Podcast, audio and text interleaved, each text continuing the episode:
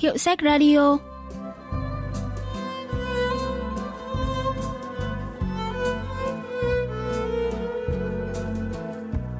Thanh Tâm xin chào quý vị và các bạn. Mời quý vị và các bạn lắng nghe Hiệu sách Radio, chương trình giới thiệu những tác phẩm văn học đặc sắc và tiêu biểu nhất ở Hàn Quốc qua góc nhìn của các nhà phê bình văn học.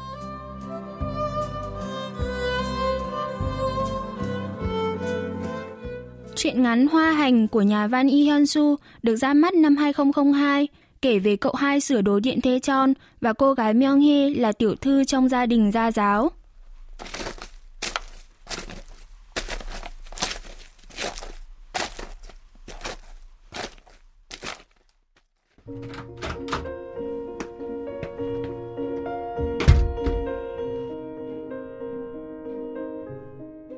Chẳng ai thèm nhìn lúc anh ta mở cửa bước vào. gian phòng bên trong nằm xoay lưng lại với cửa chính nên khó thấy người vào. Mà ngay cả khi nghe tiếng đá vụn trắng kêu lạo xạo ngoài sân thì cũng chẳng ai để ý tới anh ta. Mẹ chỉ khẽ ngẩng đầu tỏ ý biết anh ta vừa đến chứ không nhìn theo. Anh cũng chẳng để ý tới sự vô tâm của mọi người, vội vã bước lên mái hiên và đi thẳng vào phòng trong.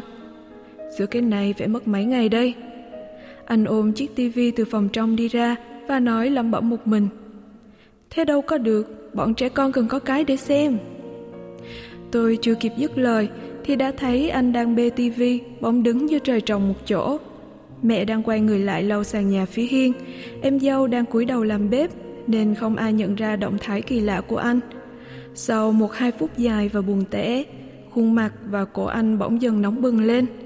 Nhìn làn da vàng vàng ấy đỏ lựng lên, tôi thấy xấu hổ nên chỉ biết nhìn về phía cửa sổ. Gió đang thổi, những làn tuyết thi nhau bay vấp với trên sân. Đúng lúc đấy, tôi thấy gáy mình như có luồng năng lượng kỳ lạ chạy qua. Nó lạnh đến rùng mình và chạy thật nhanh từ sau gáy xuống dọc sống lưng. Cũng may đúng lúc đó, cơ thể cứng đờ của anh đã thả lỏng trở lại. Để tôi mang cái tivi ở cửa hàng sang, mọi người xem tạm trong lúc giữa Anh nói điềm nhiên, hệt như người ta nhã hạt khi ăn quả vậy.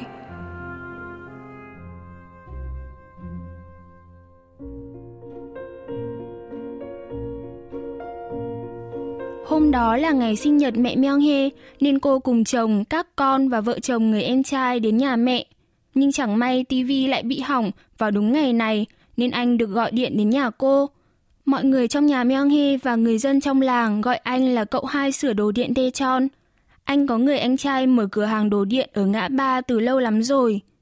Người anh trai sửa đồ điện lại khéo niềm nở, vui tính nên công việc ngày càng nhiều hơn.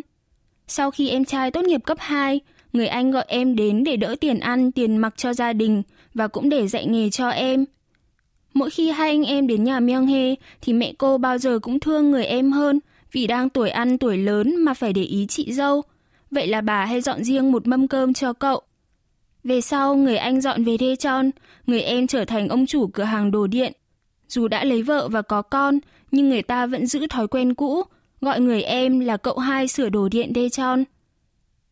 Anh ít nói, cũng không hoạt bát, nhưng mỗi lần đến nhà Myung He sửa điện thì đều nhiệt tình giúp đỡ các công việc nhà khác nên mẹ cô rất quý. Thậm chí sau khi Myung He đỗ đại học, anh còn thỉnh thoảng ghé qua nhà trọ của cô giúp đóng lại cái đinh, sửa lại cái máy sấy tóc cho cô.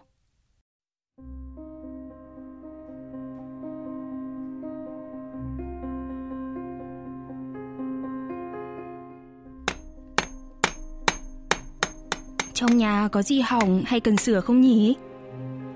Khi anh đến tận nhà trọ tôi để hỏi xem có đồ nào cần sửa không, thì tôi có cảm giác ấm áp và bình an như đang ngồi sàn nhà có hệ thống sưởi ôn đôn. song chẳng hiểu sao, khi đó tôi bận gì mà chưa bao giờ nấu mời anh được một bữa cơm nóng sốt. Tôi cũng không nhớ có khi nào trả tiền công sửa đồ cho anh nữa hay không. Tôi cứ điểm nhiên nhờ việc, như thể tiền công là tiền tiết kiệm sẵn, khi cần thì cứ lấy ra tiêu. Khi Meo Nghe kể về mối quan hệ đặc biệt giữa anh chàng sửa đồ điện và gia đình mình, thì người em dâu không tin. Làm gì có người làm mà không cần trả công như thế? Meo Nghe tự nhiên nhớ lại lần đầu cô tình cờ gặp anh khi đang học lớp 11.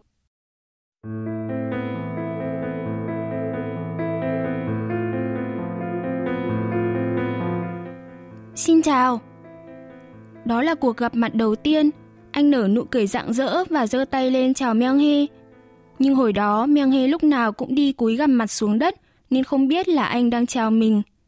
Thế là cô lạnh lùng đi ngang qua anh, tiến thẳng đến quầy bán vé. Sao? Sao nhỉ? Sao không chào lại em? Sao lại đối xử với em như thế? Anh gọi cô ra phía sau nhà ga để hỏi cho ra nhẽ, còn cô thì bất ngờ không thốt nên lời trước hành động ấy.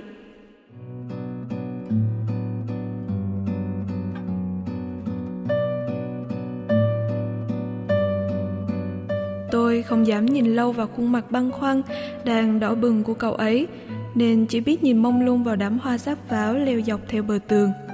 Tôi không dám nói, đó là vì trái tim mình đang loạn nhịp không lý do, là vì mình không thể ngẩng đầu, vì đang cố lùng sục những nơi được xem là khu vực cấm kỵ. Rằng tôi cúi đầu nên không thể nhìn thấy khuôn mặt hớn hở của cậu.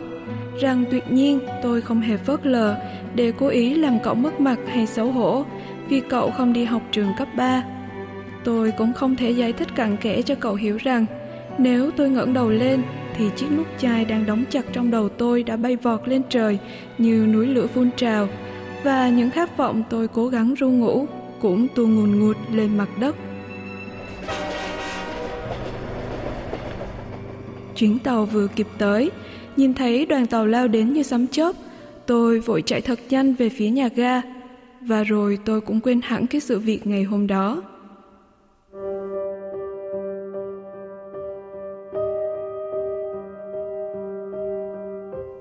Đôi khi tôi muốn được làm một cái máy hơn là làm người. Tôi từng mơ mỗi khi không thể kiểm soát được bản thân thì chỉ cần nhấn nút là biến thành một con robot có thể xử lý mọi chuyện.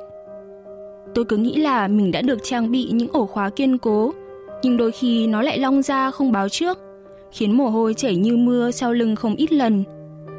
Lúc nãy cũng vậy, khi vừa ôm chiếc tivi ra ngoài thì người tôi đông cứng lại khi nghe thấy tiếng cô ấy. May mà bà chủ không nhìn thấy cảnh đấy, nếu không thì tôi sẽ chẳng còn được bén mảng tới ngôi nhà ấy nữa.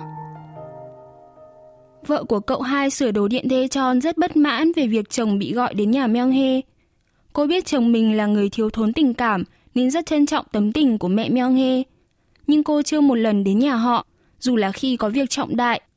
Người chồng thì không thích vợ mình tỏ thái độ như thế, nhưng vợ anh đã giúp rất nhiều trong việc mở mang phát triển cửa hàng anh trai để lại, nên anh thường chọn cách nhẫn nhịn cho qua.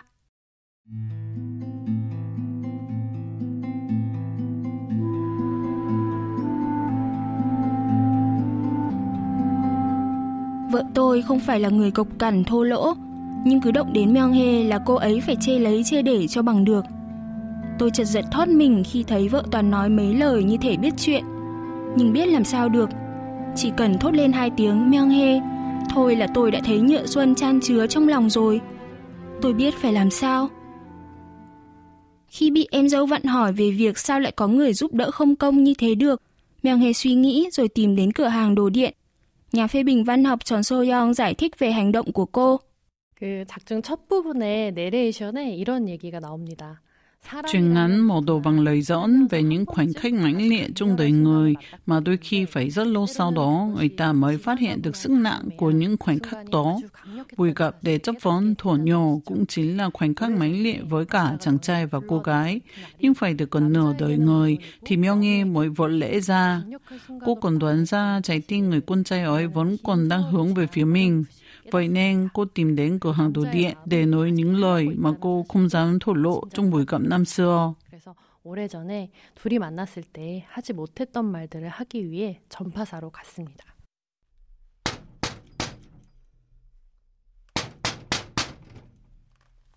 Nhưng cửa hàng đóng cửa, Myung Hề gõ cửa mấy lần cũng không thấy ai phía trong. Tự nhiên cô thấy may vì anh không có mặt. vì cô biết là có gặp thì cả hai cũng chẳng thể nào diễn đạt rõ ngọn ngành cảm xúc của mình. Xin lỗi anh, xin lỗi vì đã không dám nhìn thẳng vào anh suốt 30 năm qua. Lúc nào tôi cũng coi anh như người vô hình, dù anh luôn ở cạnh hay phía sau tôi. Tôi chưa bao giờ mỉm cười hay nói cảm ơn, xin lỗi với anh. Tôi sẽ thất bại trong việc bày tỏ lòng mình bằng lời nói. Ngay cả khi tôi huy động tất cả ngôn từ trên thế gian này, và anh cũng hiểu được mọi ẩn ý giữa những dòng chữ ấy, thì những lời đó có khả năng cao sẽ bị diễn tải tùy tiện, và tâm ý của tôi cũng sẽ không được truyền tải nguyên vẹn. Tôi biết rõ là anh ấy cũng sẽ chẳng nói về những điều tôi muốn xác nhận, vì anh ấy giống tôi, không giỏi diễn giải bằng lời.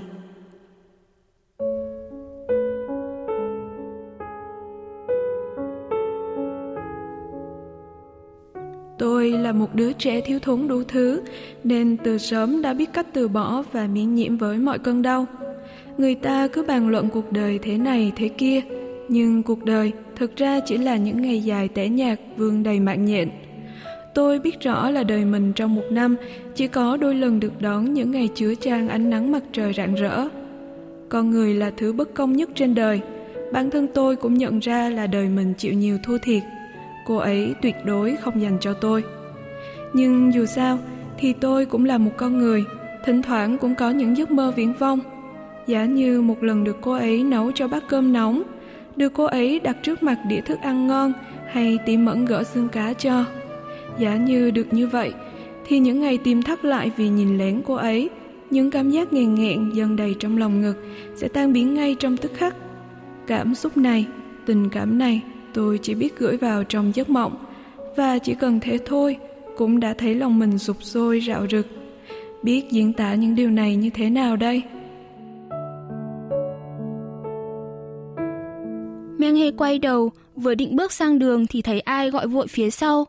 Không ngờ là anh ấy đã đứng ngay trước cửa hàng. Thay vì vui mừng, Meng Hê lại thấy trái tim mình đập thình thịch. Tôi thấy có tiếng động nên chạy ra xem. Anh đóng cửa sớm quá nhỉ?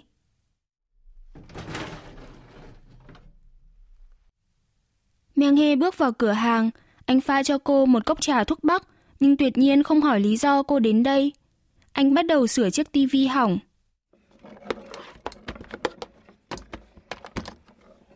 Meng He nuốt hết tất cả những lời muốn nói vào lòng. Cô định uống hết cốc trà rồi đứng dậy ra về. Nhưng khi ngắm anh đang làm việc, cô tự nhiên muốn nói lời cảm ơn. Cảm ơn anh vì đã giúp nhà tôi nhiều việc. Dù không thể hiện, nhưng mẹ tôi lúc nào cũng thấy yên lòng vì có anh đỡ đần. Tôi có làm gì đâu. Khi cần thì coi anh như người nhà, khi không cần lại xem như người dưng. Nếu là người dưng thì ít ra cũng phải giữ ý lịch sự, nhưng chúng tôi chỉ thật biết tiện cho mình mà không nghĩ tới suy nghĩ cảm xúc của anh. Thực ra tôi lại thấy thích như thế. Chúng ta tuy đúng là những người không có quan hệ máu mủ gì, nhưng tôi chưa bao giờ nghĩ mình là người dưng về gia đình cô. Thế rồi anh ngỏ lời về chuyện hoa hành khi xưa, thời mà anh mới 19 và cô tròn đôi mươi. Nếu không có cô thì tôi sẽ chẳng bao giờ biết hành cũng có hoa. Không biết cô có còn nhớ không nữa.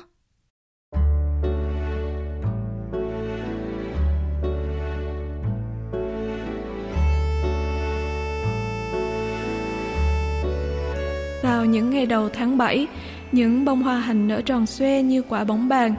Tôi đang ngồi ở mái hiên gấp quần áo, còn anh thì ngồi dưới bóng cây ốc chó sửa quạt điện. Hoa hành nở rồi này! Cái đó mà cũng được gọi là hoa à? Hoa của cây hành thì cũng là hoa mà. Hoa phải nở trong vườn hoa, chứ hoa nở trong ruộng thế này thì ai gọi là hoa? Nếu có hoa hành thì cũng có cả hoa cà tím, hoa bí. Nhưng người ta chỉ gọi hành, cà tím, bí thôi, chứ có ai gọi hoa đâu. Gọi là hoa hành thì có làm sao chứ?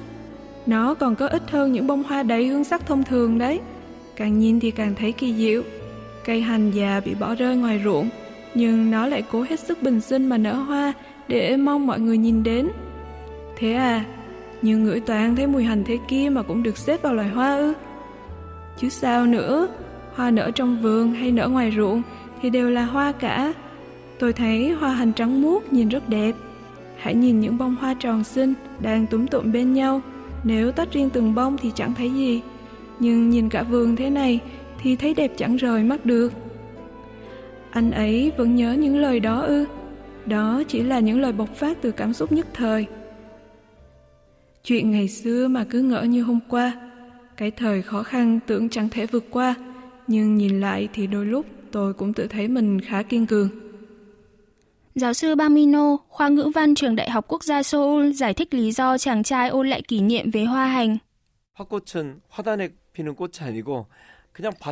Hoa hành là loài hoa tầm thường, tự lớn, tự nở giữa ruộng vườn mà không cần chăm bón, cũng giống như anh sinh ra trong thân phận thấp hèn, phải sống một cuộc sống chịu nhiều thiệt thòi, phân biệt đối xử. Nhưng khi nghe Myung Hee trân trọng những bông hoa ấy, anh thấy tâm hồn cô thật đẹp, và cũng chính vì tâm hồn ấy nên tình cảm anh dành cho cô mới bền chặt, kiên định theo thời gian.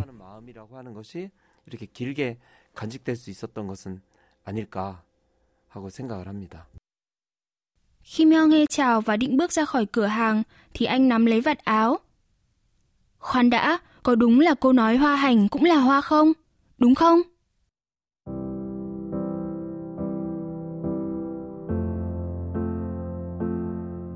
Anh, người luôn đứng như chiếc bóng phía sau lưng tôi trong suốt 30 năm qua, bóng chốc hiển hiện thật rõ rệt, sống động ngay trước mắt, khiến tôi chỉ còn biết câm nín.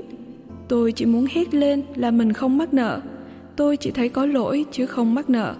Tôi muốn hỏi tại sao anh khiến tôi có cảm giác như bị mắc nợ ấy. Tôi chỉ muốn bào chữa là mình không biết, chứ không phải là ngó lơ trong 30 năm anh lặng lẽ âm thầm tự đơm hoa kết trái. Vậy mà tôi chỉ biết lặng thinh. Khi đẩy cánh cửa kính bước ra ngoài, tôi thấy anh chạy theo, khuôn mặt anh rầu rĩ, hai tay luân phiên vẫy lên vẫy xuống và đang nói vọng lên mấy câu gì đó. Nhưng tôi chỉ biết thốt lên mấy âm thanh, ờ ờ, rồi bước lui, bỏ lại phía sau là trạm xăng, tiệm bánh đang khuất dần. Chẳng may bị trẹo chân, tôi ngồi sụp xuống nền đất. Tôi định giấu mặt mình giữa hai đầu gối, thì tự dưng thấy hai dòng nước ấm rơi dàn dụ khóe mắt. Lúc này, một âm thanh bị dồn nén nơi đầu lưỡi bỗng được thoát ra. Hoa hành.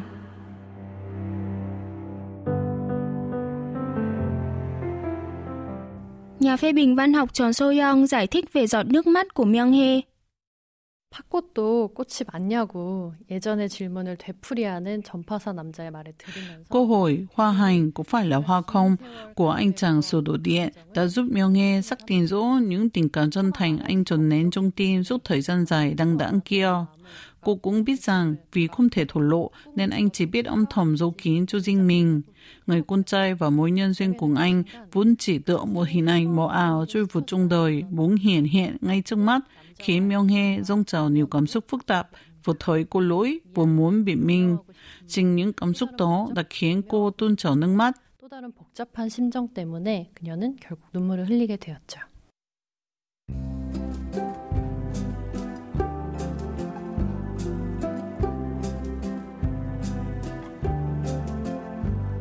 Các bạn vừa tìm hiểu chuyện Hoa Hành của nhà văn Y Hyun Su. Chuyên mục Hiệu sách Radio xin cảm ơn sự quan tâm theo dõi của các bạn và xin hẹn gặp lại vào thứ ba tuần sau.